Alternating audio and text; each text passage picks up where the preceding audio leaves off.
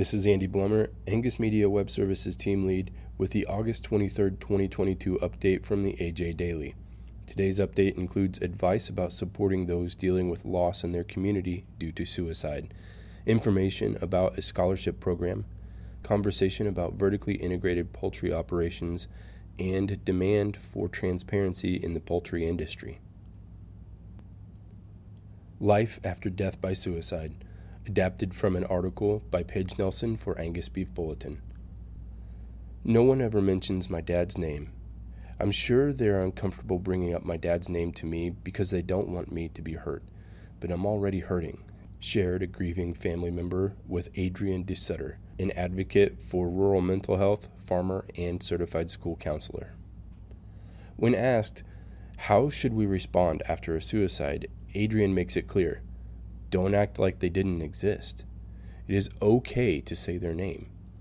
Adrienne says members of the community, friends, and family cannot pretend it didn't happen. Yes, she says, it's uncomfortable, and yes, it does affect an entire community.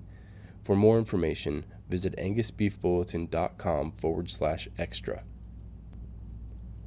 WD Farr Scholarship Program seeking applications. Adapted from a release by the National Cattlemen's Beef Association. The National Cattlemen's Foundation, NCF, is accepting applications for the annual WD Farr Scholarship Program.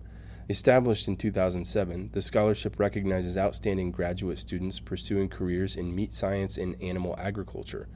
Two $15,000 grants are awarded to graduate students who demonstrate superior achievement in academics and leadership and are committed to the advancement of the beef industry. Graduate students must apply online by submitting a cover letter, curriculum vitae, description of applicant's goals and experience, a short essay, statement of belief in the industry, as well as a review of the applicant's graduate research, and three letters of recommendation by September 30th, 2022. For more information, visit ncba.org. R-CALF USA urges regulators to unwind vertically integrated poultry industry adapted from a release by R-CALF USA. In comments submitted August 23rd to the USDA in support of the agency's proposed rule, Transparency in Poultry Grower Contracting and Tournaments, R-CALF USA asks the agency to use the rulemaking process to lay the foundation for unwinding the horizontally and vertically integrated poultry industry that is, in the ranch group's view, a failed poultry production model that jeopardizes America's food security. The group described the current poultry industry as a highly concentrated, centralized, and horizontally slash vertically integrated poultry production model that is incapable of withstanding either market or environmental shocks.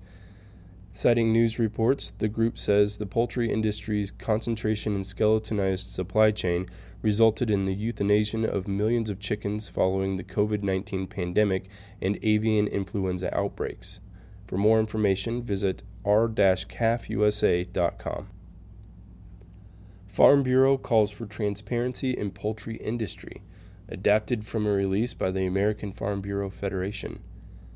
The American Farm Bureau Federation, AFBF, August 8th submitted comments on USDA's proposed poultry marketing disclosure requirements. AFBF President Zippy Duvall remarked on the rulemaking under the Packers and Stockyards Act. AFBF appreciates USDA's efforts to increase transparency in the poultry industry. A strong relationship between integrators and farmers is crucial to ensuring America's families have access to safe, affordable food. Relationships are built on openness and trust, however. Integrators have lopsided control over the poultry growing process, which creates enormous financial pressure and unfair burdens on America's farmers. Modernized regulations will help address those challenges and allow growers to make better informed decisions by giving them more access to important information about supplies, stocking densities, and distributions. For more information, visit fb.org. The AJ Daily is compiled by Paige Nelson the Angus Journal. For more Angus news, visit angusjournal.net.